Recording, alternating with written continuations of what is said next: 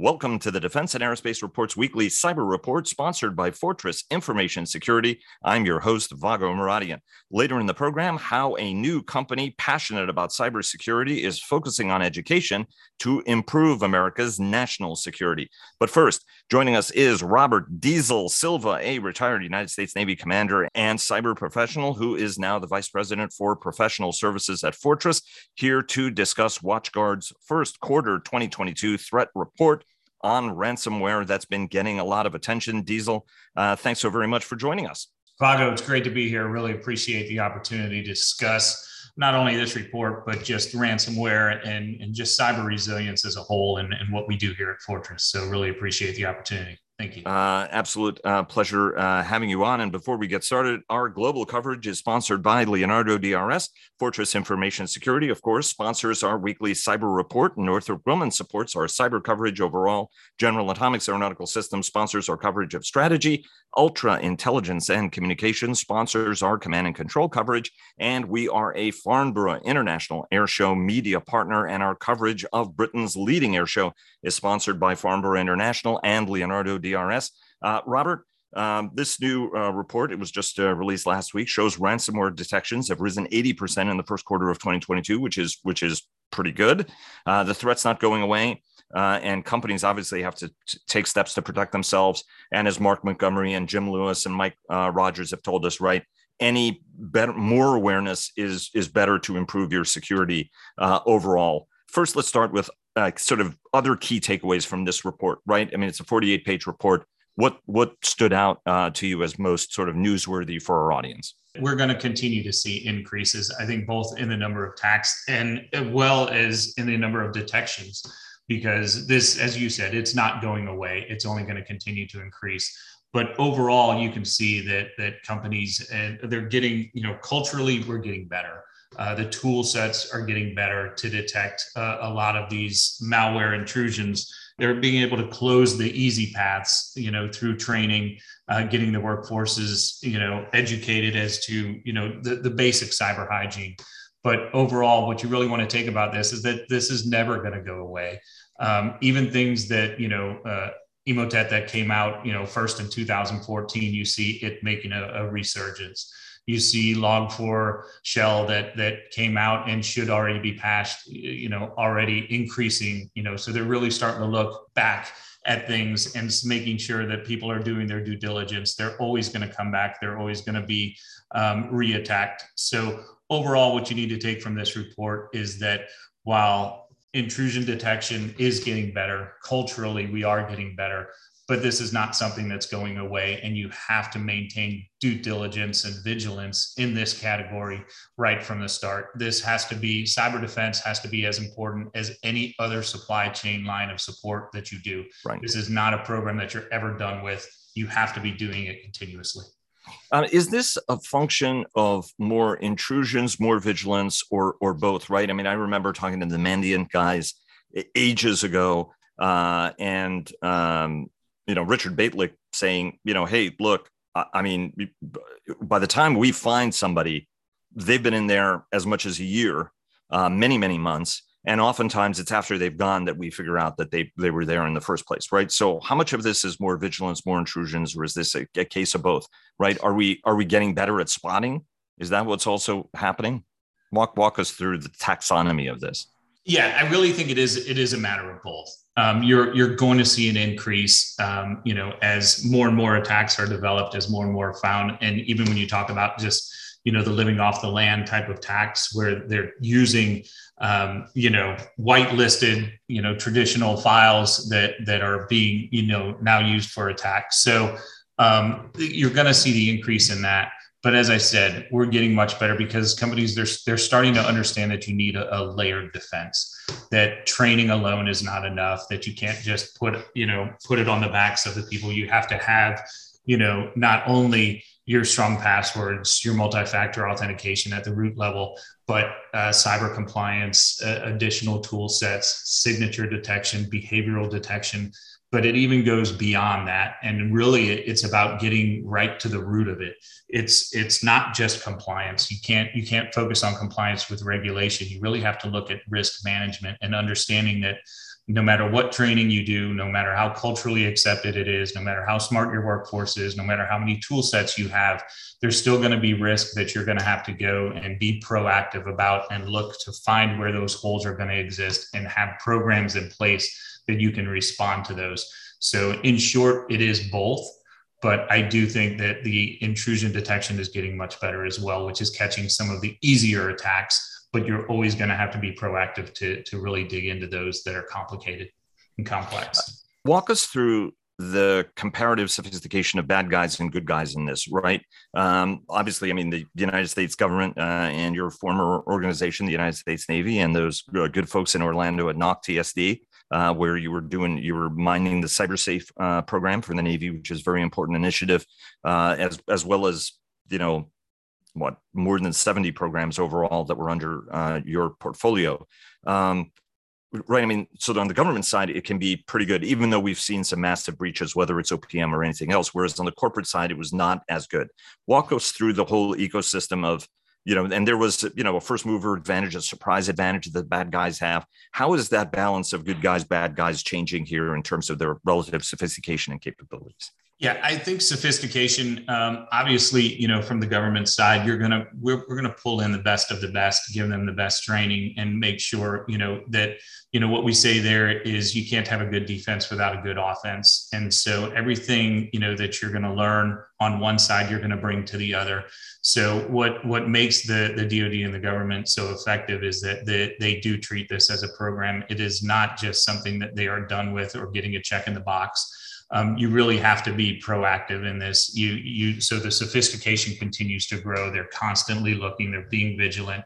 Um, teams, I think, because you have to realize that that's the same thing on on the bad side of it. You know, where where they are looking for, you know, not just looking at the legacy attacks. Those are the easy ones that that are getting a little bit easier and, and being able to be detected but they are constantly innovating. They are looking for ways. You know, I, I, mentioned the the lay of the land type attacks where you know they're they're going in and instead of scripting large things that are going to get caught by signature, they're they're using the type of attacks that are going to make it past signature. And now you have to have sophisticated behavioral type detection systems in place um, you know, so they're not getting as much as that, but they're getting in and they're, they're to your point, they're be, being able to stay longer, find the lay of the land, and then develop more complex attacks. So on the bad side of it, they're just as sophisticated, but what keeps us ahead is that, you know, we have those same people on our side developing those same things and using those for defense when you talk about the commercial side, you know, I think what what can get in the way of a successful uh, defense is relying on compliance. Um, regulations are, are tr- traditionally a little bit behind. So if you're just complying with what was, you're not really leaning forward into what will be. And so right. you have to be managing that risk and, and have a, a program or a platform in place with with dashboards that, you know, much much that we do here at Fortress is, is to give you situational awareness so that you can constantly track trends um, see you know all the way back to the root level at the vendor level where is your software coming from? What do you have SBOMs? and and not just tracking individual attacks but being able to see those trends anticipate be proactive and know where those you know next vulnerabilities are going to rise is there anything more that companies should be doing right? I mean it, this is all about uh, greater uh, visibility right? Um, what what else can companies do to get ahead uh, of the threat curve? What we used to say, you know, when I was uh, in uniform was, you know, that the bad guys probably know our networks better than we do because they that right. they spend all day, you know, doing that reconnaissance and and developing those attacks. So, you know, what can companies do better? We have to understand it uh, even better than they do. So, right from the root level, who are your vendors? Who are supplying your software? Um, each separate component of your software do you know where it comes from? Do you have an SBOM have you researched it you know all the way down to that level? So that's where it comes right down to that cyber supply chain risk management for your SBOMs you know you have to go to that level. You don't you can't bolt on cybersecurity you have to get ahead of it. Um, anytime you try to bolt it on you're going to be late you're going to be more expensive and it's not going to be as effective. So, understanding right from the start where your software is coming from, making sure you're running it through the proper checks. And and then as again we talk about the three phases of, of really basic cyber hygiene you know you have to continue to beat that drum and do periodic tests to make sure that your workforce is not just receiving the training but they're understanding it and, and being an active participant in it. But you also need that compliance. You know i say compliance is not enough but you have to set your floor. You have to make sure that you are in compliance with all of those regulations and you're doing testing within the environment that you're working in. But that last piece that i talk about you know that's that's that should be the assumption but it really is you know what we at fortress talk about cyber risk management because no matter you could be 100% compliant with 100% trained workforce but you're still going to have risk. There's still going to be zero days. There's still going to be vulnerabilities that come up so you have to be able to track that and manage this as a program you're never done with uh, cyber supply chain risk management or malware defense. It is an ongoing process that you have to be managing actively and be ready to respond when that comes up. Robert, thanks so very much for joining us. Really appreciate it and look forward to having you back on again uh, in the program in the future. Thanks so much. Thank you, Vago. Really appreciate your time today. And joining us now is Philip Niedermeyer, an extraordinary man of many cyber hats. He is the managing director for alliances and development at the Ward and Berry Law Firm, a senior advisor to the Cyberspace Solarium Commission, and a board member of uh, the National Cyber Group that aims to tackle one of the most important and persistent problems in American cybersecurity a massive and steadily growing workforce gap Joining Philip uh, is NCG's chief executive, David Moon, a U.S. Air Force veteran who has broad corporate and cyber experience, including at Netfish Technologies and Peregrine. Uh, guys, welcome to the program. Thanks so very much for joining us. Thank you, Vago. A privilege to be here. Thank you, Vago. We appreciate the opportunity. Uh, indeed, uh, and very proud of what you guys uh, have uh, achieved. And Philip, really admire uh, your passion on the entire cyber uh, education uh, issue, the diversity uh, issue, and addressing this workforce gap. And this is definitely one of those instances of putting putting your money where your mouth is. Um, you guys have LP First Capital and GP Capital partners that have invested uh, certainly in the company, which is uh, terrific. G- give us a sense of the mission of the organization, Philip, and what it is you guys are trying to achieve. Our mission is simple. We are going to close the cyber job gap we've given ourselves three to four years to do it. We identified key assets that would provide us the resources to make that happen. First and foremost, it was the partnership with LP First, their experience with Zollege, their ability to scale a very complex vocational school platform focused on the medical and dental assistance training, growing it to 150 campuses in 22 states. When I met them, I realized there was a possible solution to take on that job changer area that was so challenging to the marketplace. And we added to that a team of professionals led by David and two fabulous companies.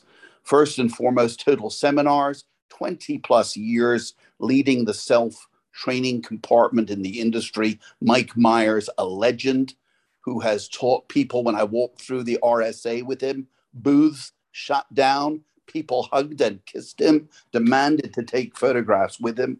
They have the self learning component, videos, books, McGraw Hill's number one publisher, uh, Udemy, um, and on uh, LinkedIn Learning. They're, they're it. Marrying that in partnership with two great entrepreneurs with the SOC and cyber experience Omar Hassan, Omar and Hassan with Cyber Now Labs, and um, bringing in David Moon to lead it made all the sense in the world. And our goal is to build these two companies up. Right now, Total Seminars graduates through their self-learning platform about 10,000 students a month. We're on the track to do around 4,000 students with Cyber Now Labs, and in three to five years, those numbers will be more like 30 to 40,000 students at Cyber Now Labs um, and uh, with Total Seminars being the the part the engine to make it happen, and Dudley Gleamer is a big part of that too. So we've got a great team. It's been supported in the journey by key people, by key organizations, right from the beginning. Admiral Bill Studemans, you know, sort of lit the fuse. Right. uh, General Hernandez, Dick Schaefer, the list goes on. I, I have been blessed by people who, you know, kicked me, pushed me, and helped me. And um, I couldn't ask for more and for better partners at LP First Capital and David Moon. So our mission, close the gap, and to take on what General Karen Gibson completely perfectly put. Improving cyber education is essential to our national security as developing the next advanced weapon systems. That's how desperate the situation is.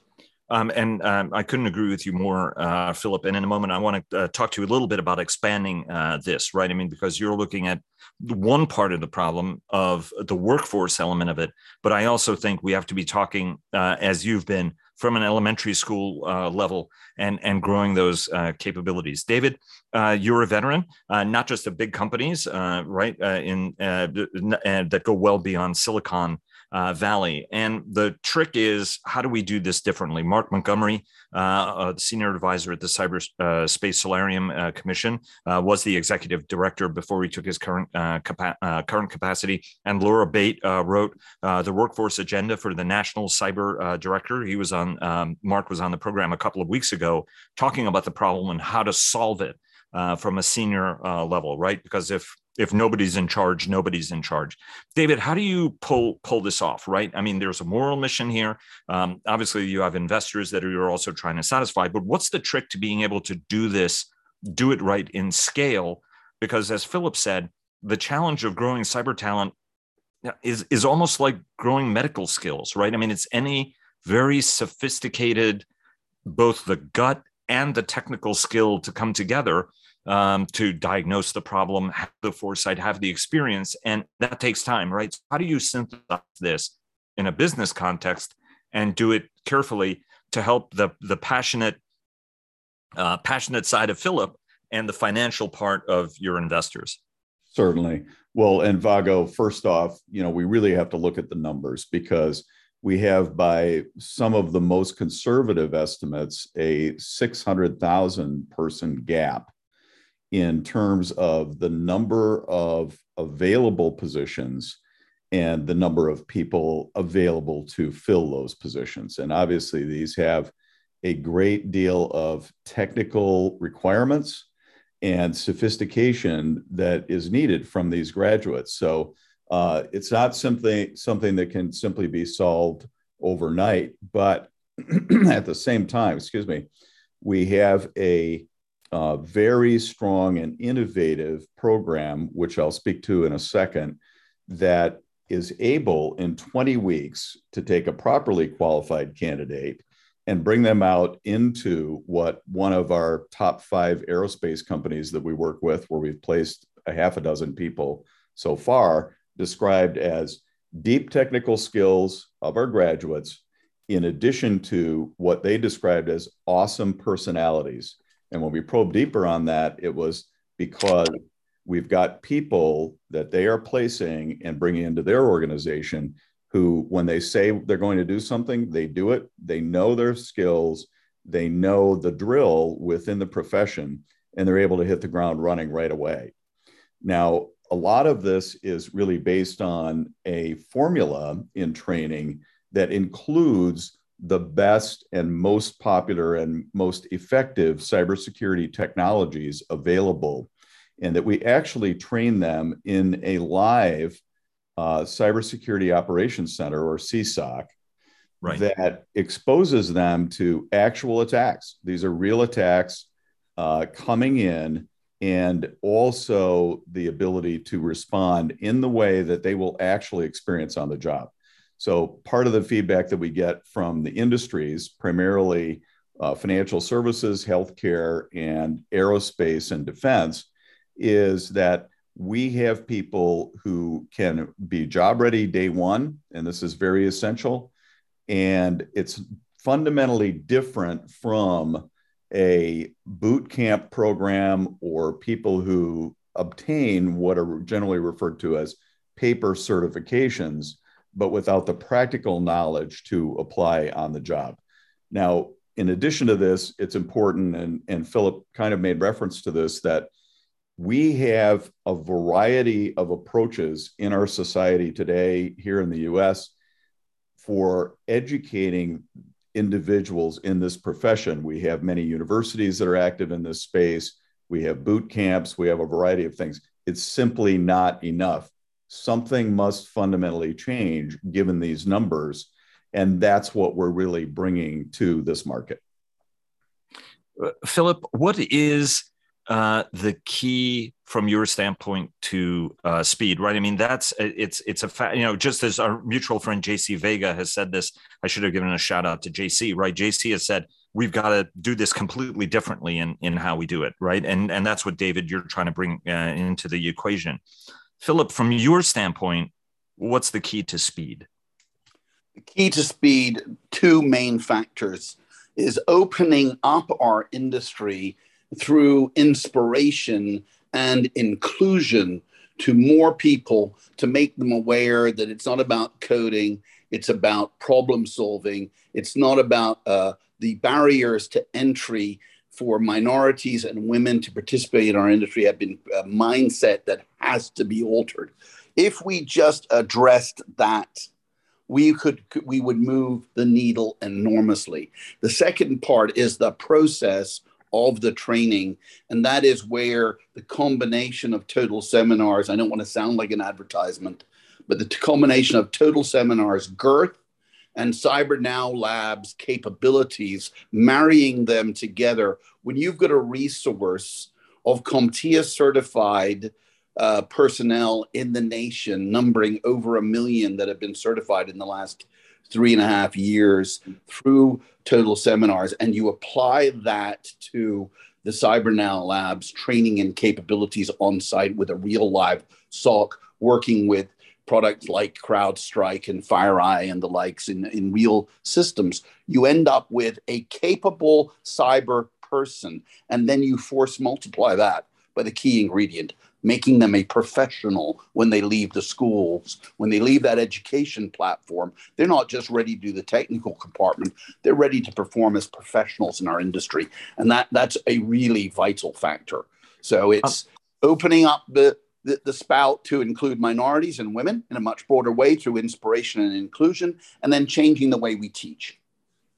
Um, David, uh, you know, just just before we got uh, started, uh, you know, I, we were reminiscing about punch card mainframe uh, days. Ah, the smell, the sound, uh, so unlike anything like whirring computers. Anyway, um, right, there were not a lot of women um, who were in the field, right? I mean, there there are still some extraordinary folks throughout history, and you know, I, and I'm not not saying that there wasn't a powerful and important contribution made, but it is still an overwhelmingly male dominated field. Um, and uh, Chris Inglis actually joined us uh, before he became national cyber director and made the case for why diversity is actually really important uh, in in this in this field how what are some of the things that can be done and you're doing in order to get that diversity uh, into the workforce? And talk a little bit about the veterans part of this as well. You're a, a veteran uh, as well of the united states air force uh, starting in the missile business uh, in your career. What how are how are you bringing these various pieces of this together? Because i know that the veterans piece of it is is something also that that philip is very passionate about. Certainly. And it's really a passion of mine. One of my favorite encounters coming through in this profession was early on in the 1970s the opportunity to meet Grace Murray Hopper and wow. actually have a and as you know she was uh, spent most of her career in the U.S. Navy and uh, had the opportunity to have actually a one-on-one conversation with her and one of the things that she did which she was famous for was she handed me a strand of wire perhaps about maybe 24 inches long. And she said, Now keep this wire, and I have it to this day, because this represents a nanosecond. This is the amount of distance that electrons travel in a single nanosecond. And it was very inspirational. She had a whole standard talk around that. But I, I think, you know, we we haven't she she stood out in that era because she was an anomaly, as you said. And we now have such a need in this space of cybersecurity that we simply have to tap all of the populations available to us, number one. But number two is which I think goes back to your other comment, is that we need a variety of perspectives in order to solve for the many, many challenges present in cybersecurity. And we gain that by reaching to a variety of different cultural backgrounds, foreign born individuals, refugee populations, uh, all genders, uh, as well as age groups.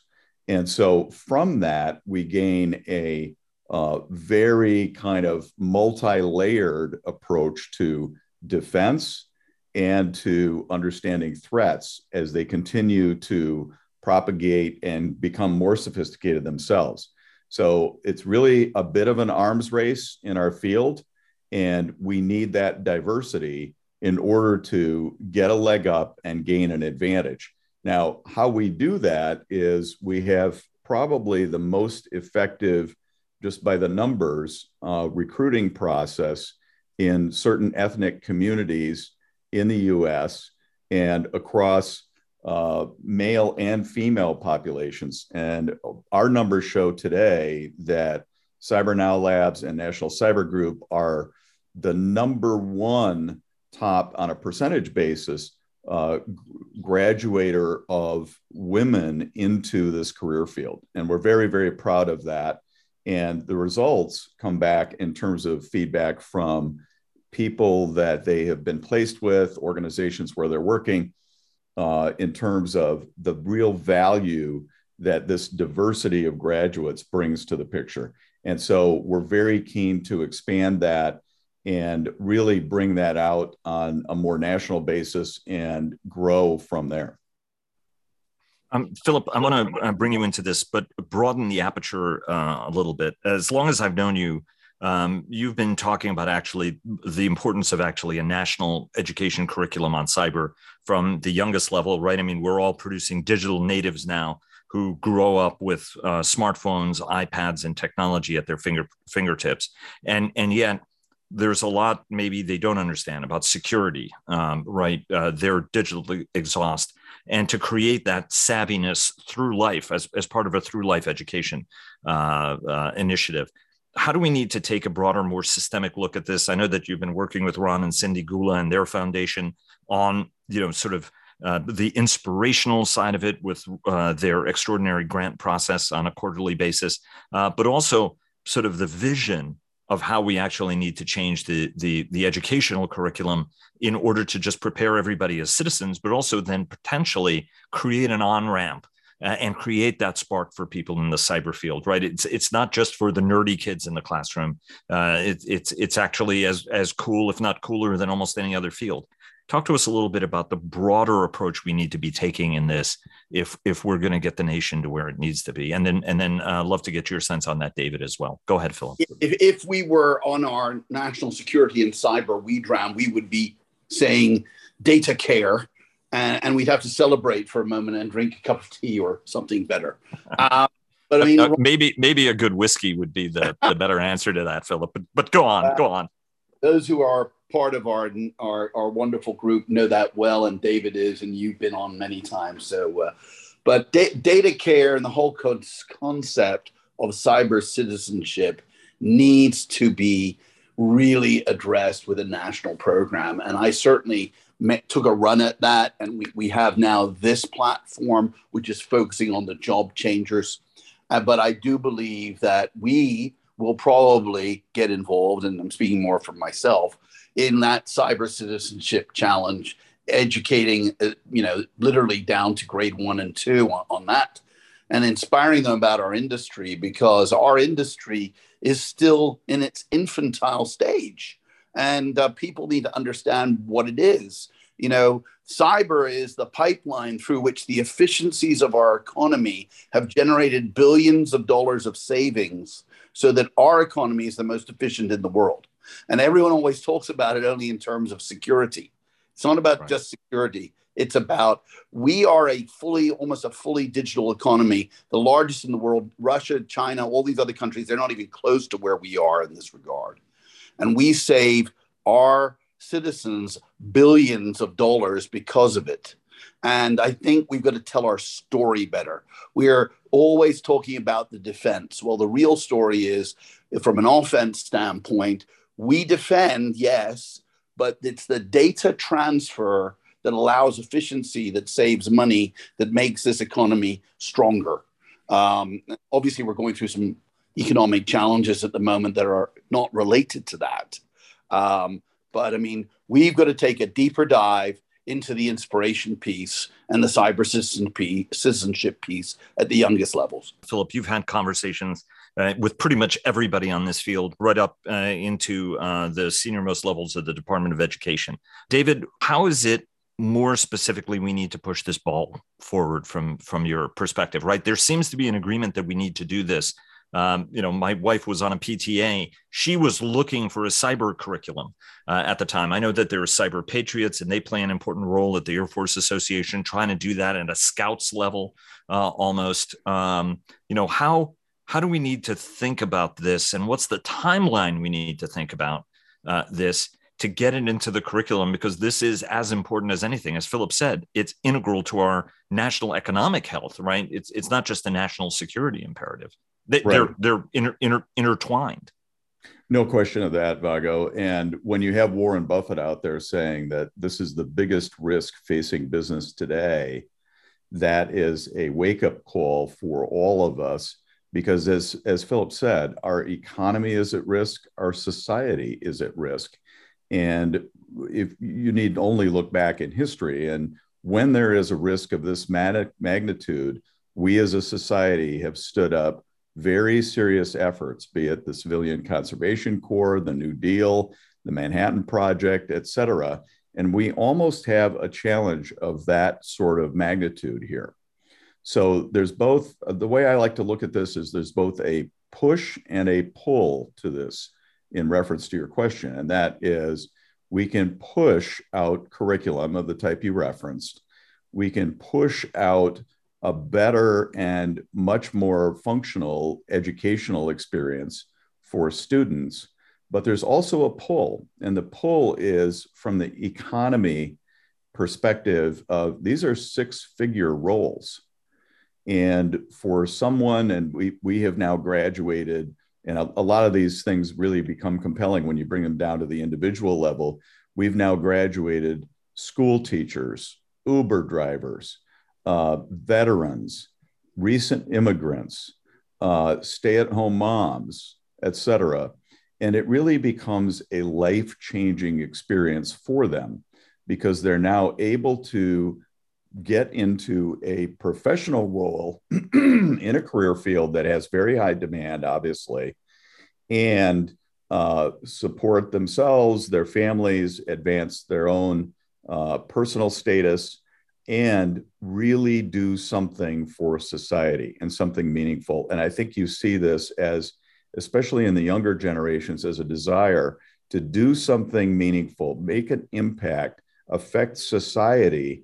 And what better way than supporting the very underpinnings of society where we really need to make this difference?